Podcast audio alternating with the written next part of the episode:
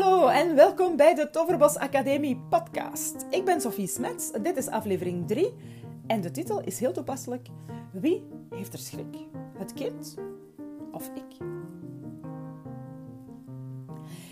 Ik wil graag om te beginnen een verhaal delen waarbij, waarmee ik kan uitleggen hoe ik zelf voor het eerst in aanraking ben gekomen met risicovol spel of risky play of hoe je het ook wil noemen. Dat was namelijk op een stagereis in 2017. Ik kreeg de mogelijkheid via de Artevelde Hogeschool, waar ik mijn bachelor pedagogie van het jonge kind aan het afwerken was, kreeg ik de mogelijkheid om een stage te gaan doen in IJsland.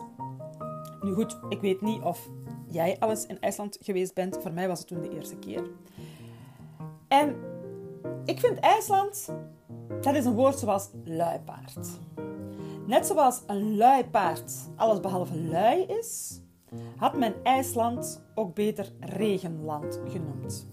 Want, wist ik veel, toen ik op Schiphol stond te wachten op mijn vliegtuig met mijn sneeuwbotten, mijn dikke broek, mijn vier truien over elkaar. Ah ja, natuurlijk, want uw bagage mag niet te veel wegen.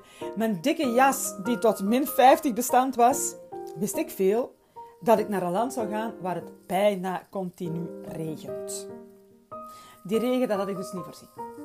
En ik herinner mij ook nog een moment, uh, de eerste dag dat ik er was, dat ik ochtends aan de receptioniste van het hotel vroeg: Goh, zijn er hier op het eiland misschien ook interessante binnenactiviteiten? Want ja, ik heb gekeken op mijn uh, weerbericht en het gaat de hele dag regenen. En die blik van die receptionist, die kan ik nu pas begrijpen. Die dacht waarschijnlijk, huh, ja, so what? Dat is hier gewoon dagelijkse kost. Um, hoe dom ik daar op dat moment ben overgekomen, ik kan er nog altijd zelf niet over. Maar goed, ik had geen idee. Um, en zo kwam het ook dat op de eerste stagedag, ik deed stage in een kinderdagverblijf, waar uh, kinderen van ongeveer een jaar tot en met, uh, ik geloof, vijf jaar verbleven. En um, de eerste stagedag, oké, ik was er klaar voor met mijn sneeuwbotten en mijn dikke jas. Trok ik naar daar en uh, nadat ik kennis had gemaakt met iedereen en mijn groepje toegewezen kreeg, dat waren kinderen van vier. Toen vroeg ik aan de begeleider, aan de mannelijke begeleider, oké, en wat gaan we vandaag doen? En hij zegt, ja, ik moet eigenlijk nog wat in een tuin werken, er moet nog gesnoeid worden. En uh, ja, we moeten nog wat takken versleuren. En ik dacht, ja, oké, maar ik ben hier om met de kinderen iets te doen. Dus wat gaan de kinderen doen? Ah, maar die gaan helpen. Dus, mijn eerste stagedag stond ik daar in de gietende regen. Ik heb dan uiteindelijk nog een regenjas van daar mogen lenen. In de gietende regen, samen met kinderen van vier jaar, takken te sleuren, te snoeien, zoals je dat eigenlijk alleen maar doet als je thuis je tuin is echt onder handen wilt nemen vlak voor de herfst of uh, als het lente is. Dus dat was de activiteit daar die dag. En ik zag daar kinderen van vier jaar, uh, nu goed, niet met een hakbijl of een elektrische uh, kettingzaag, maar ik zag daar kinderen van vier jaar echt heel behendig sleuren met takken. Ik zag ze heel handig met een kruiwagen op hun maat daar takken opstapelen die zo stapelen dat ze niet vielen. Dan, als ze vertrokken, viel er toch één. Toch nog eens herzien hoe die stapeling moest gebeuren. Nu, ik zag daar kinderen allemaal leren. Terwijl ze eigenlijk ondertussen, voor mijn gevoel, in de tuin aan het werken waren. Maar toen moest het ergste nog komen. Ik sta daarmee te helpen in de gietende regen en ik stond naast een van de weinige bomen die in die tuin stonden. Want in IJsland zijn niet zo heel veel bomen. Het klimaat is daar, of in ieder geval in het zuiden niet, want het klimaat is daar veel te guur voor. En ik kijk omhoog en dat was nu toch wel een boom van, ja, ik kan dat moeilijk schatten, maar toch, ja, in ieder geval een, een volwassen boom. Ja, wat is dat? Drie meter, vier meter, vijf meter? Daar zat een kind in. Een, een kind van mijn groep. Dus ik denk, oh jee dat is hier de belhamel van de bende en ik moet dat hier snel gaan melden. Dus ik, ik uh, spoed mij naar die begeleider en ik zeg, ja kijk, oei, daar zit een kind in een boom. Ah ja. Ja, maar die zit hoog hoor, ik kan daar niet meer aan met mijn hand, zo hoog zit die. Oh ja, die kan dat wel. Dat was dus om 9 uur, s morgens, als ik om 8 uur begonnen ben op mijn stage. En ik stond aan de grond genageld. En toen vroeg ik me af, goh, hoe vaak zouden mijn kinderen al zo hoog in een boom geklommen zijn? Terwijl dat ik dat eigenlijk vroeger misschien toch ook wel deed. Of toch probeerde. Ik was misschien niet zo handig. Maar wat ik daar zag gebeuren, dat had ik hier nog nooit in een kinderopvang en misschien zelfs niet in een kleuterschool nog niet op die manier gezien. Oké, wij zetten speeltoestellen en al wat je wilt, maar dat is altijd met veilige balustrades en met, met en, en zo veilig, veilig, veilig pardon, mogelijk. Maar daar zat gewoon een kind in een boom. En toen legde die begeleider mij uit, ja, maar ze leren dat hier gewoon. En wat zag ik toen? Er was zo'n haag, uh, zo'n gewone beukenhaag of iets, ja, zoals wij dat hier ook hebben. En ik zag daar jongere kinderen, dat is van een jongere groep, laten we zeggen kinderen van drie jaar, die waren daarin aan het klimmen en aan het klauteren en achter aan het kreffelen en achter aan um, zich proberen te, door te murwen, uh, wurmen. Dus eigenlijk was dat een opstapje voor hen om dan uiteindelijk King of the World in die boom te kunnen klimmen. En daar was ik toen toch wel verbaasd. En dan heb ik daar nog andere dingen gezien.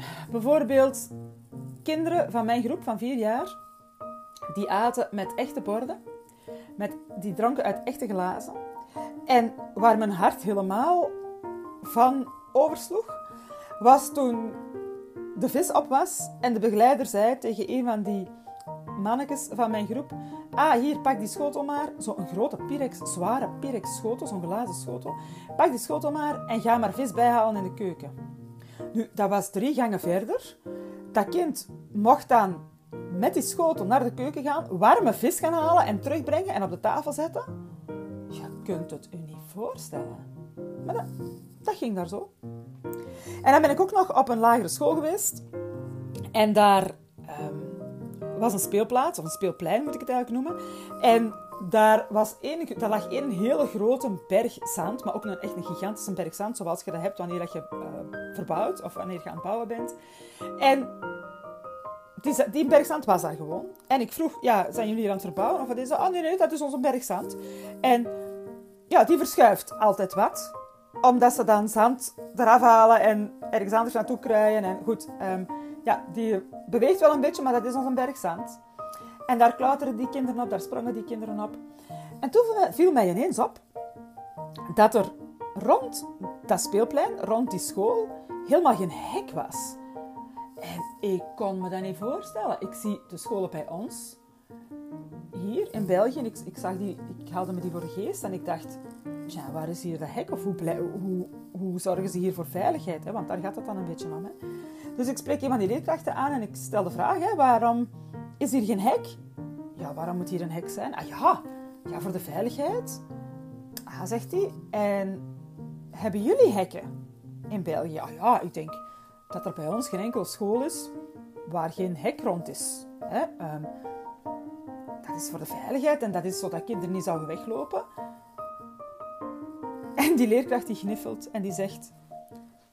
Ontsnappen er dan bij jullie nooit kinderen met dat hek?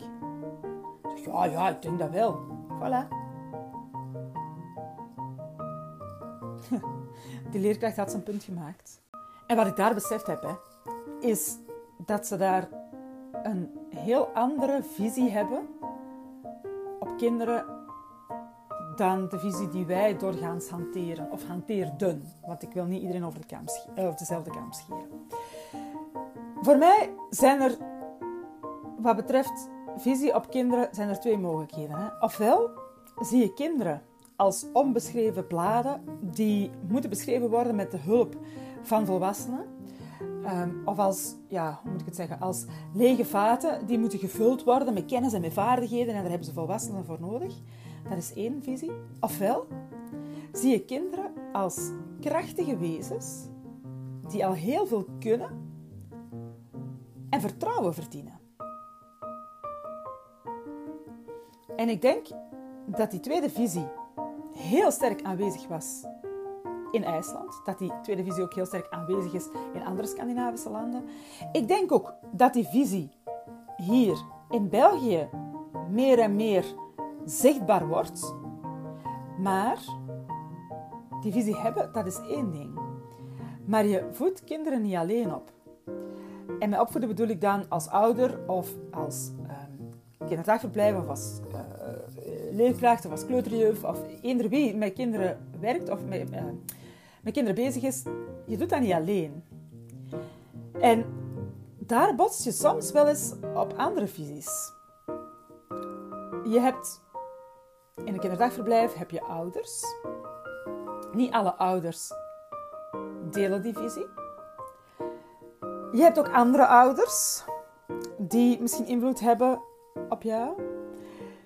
Binnen de kinderopvang heb je ook collega's die misschien toch nog eerder het idee hebben dat kinderen moeten opgevoed worden, dat ze dingen moeten aangeleerd worden.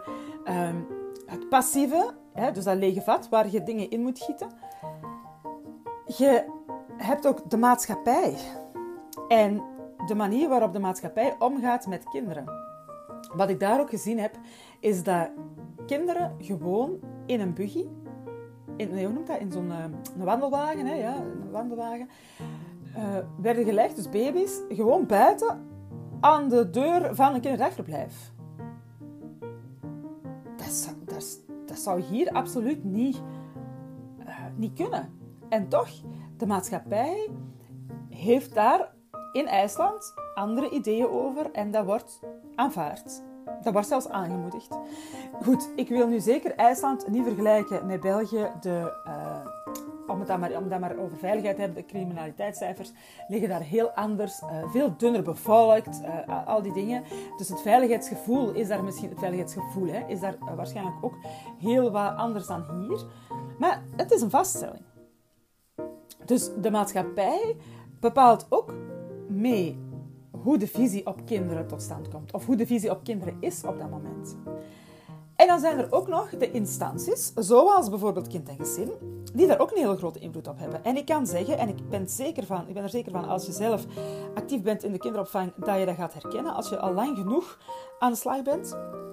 Ehm, ik heb kind en gezin gelukkig in de positieve zin zien evolueren naar meer vrijheid, meer vertrouwen. Uh, ze hebben nu onlangs ook een um, campagne gelanceerd om risicovol spel op speelpleinen, dus, maar dat gaat dan over kleuters en ouderen, op speelpleinen uh, te introduceren. Dus meer uitdagende speeltoestellen te introduceren.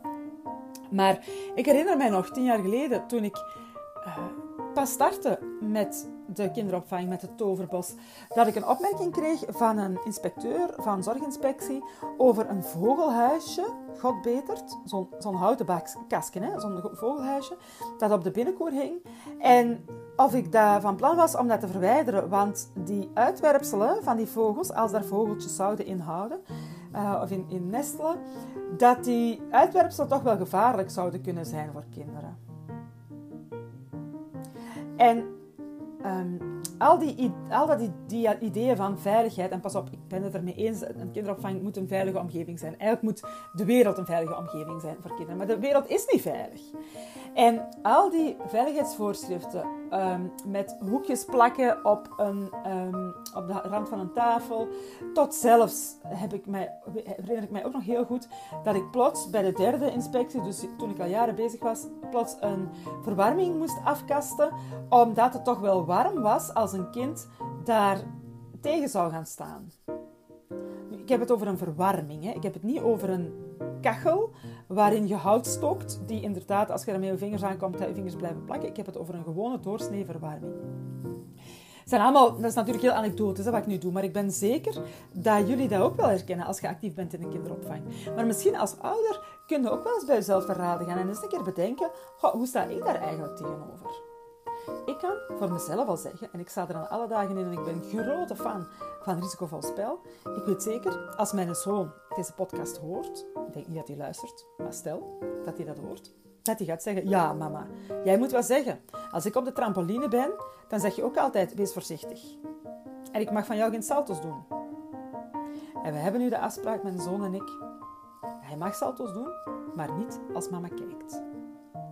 En zo zijn we gekomen bij de vraag die ik eigenlijk stelde als titel van deze podcast. Wie heeft er schrik? Het kind of ik? En in die situatie van mijn zoon op die trampoline ben ik dat, hè? En hij kan dat. En hij kan dat goed. Hij kan dat echt supergoed. Hij maakt van die salto's waarvan ik, als ik het dan toch eens zie, denk, wow. Maar ik wil het niet zien, want ik ben bang dat er iets gaat gebeuren.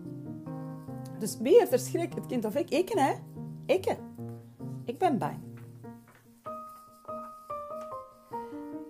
En toch zijn er zoveel voordelen verbonden aan het laten gaan van die angst over wat kan er gebeuren. En er zijn zoveel voordelen verbonden aan heel even te wachten. En niet direct te zeggen, oh pas op, oei, dat mag niet. Oh, komt eraf. Nee, niet duwen. Want kinderen die risico's nemen en proberen om hun grenzen te verleggen in hun kunnen, het zij motorisch, het zij uh, mentaal, kinderen die hun grenzen een beetje kunnen verleggen, die leren een heel belangrijke les. En dat is, ik kan het. En dat vertrouwen in zichzelf, dat is zo belangrijk voor de rest van hun leven, dat ik vind dat het onze plicht is als ouder en zeker in de kinderopvang om kinderen kansen te geven om risico's aan te gaan en om dingen uit te proberen. En of dat nu voor u betekent dat hij eh, met een Pyrex-schaal naar de keuken mag lopen, of dat dat voor u nu betekent dat hij in een boom mag klimmen, of dat je een hoop zand op een hoop kapt en die daarin laat ploeteren en misschien valt hij er wel af, dat laat ik aan jou. Maar misschien moeten we allemaal eens nadenken dat we kinderen op een betere manier voorbereiden op het echte leven, waar niet alles van plush en watten gemaakt is, maar dat we kinderen veel beter voorbereiden op het echte leven, als we hen ook in de veiligheid die wij kunnen bieden, in de veiligheid bedoel ik dan figuurlijk, de, de geborgenheid, als we hen binnen de, de veiligheid die wij kunnen bieden, hen toch risico's laten nemen. En daar wil ik graag zelf samen met jullie verder aan bouwen. Aan het vertrouwen in kinderen, aan het vertrouwen in de kracht van kinderen en het bouwen aan een visie waarbij kinderen geen lege vaten zijn, maar daarentegen krachtige wezens die echt al wel heel veel kunnen. En dat ze ons nodig hebben om die veiligheid en die geborgenheid te bieden, maar dat we hen veel meer vrijheid moeten geven om te ontdekken waar hun grenzen liggen en die grenzen misschien ook een beetje moeten laten verleggen. Daar wil ik samen met jullie naar streven.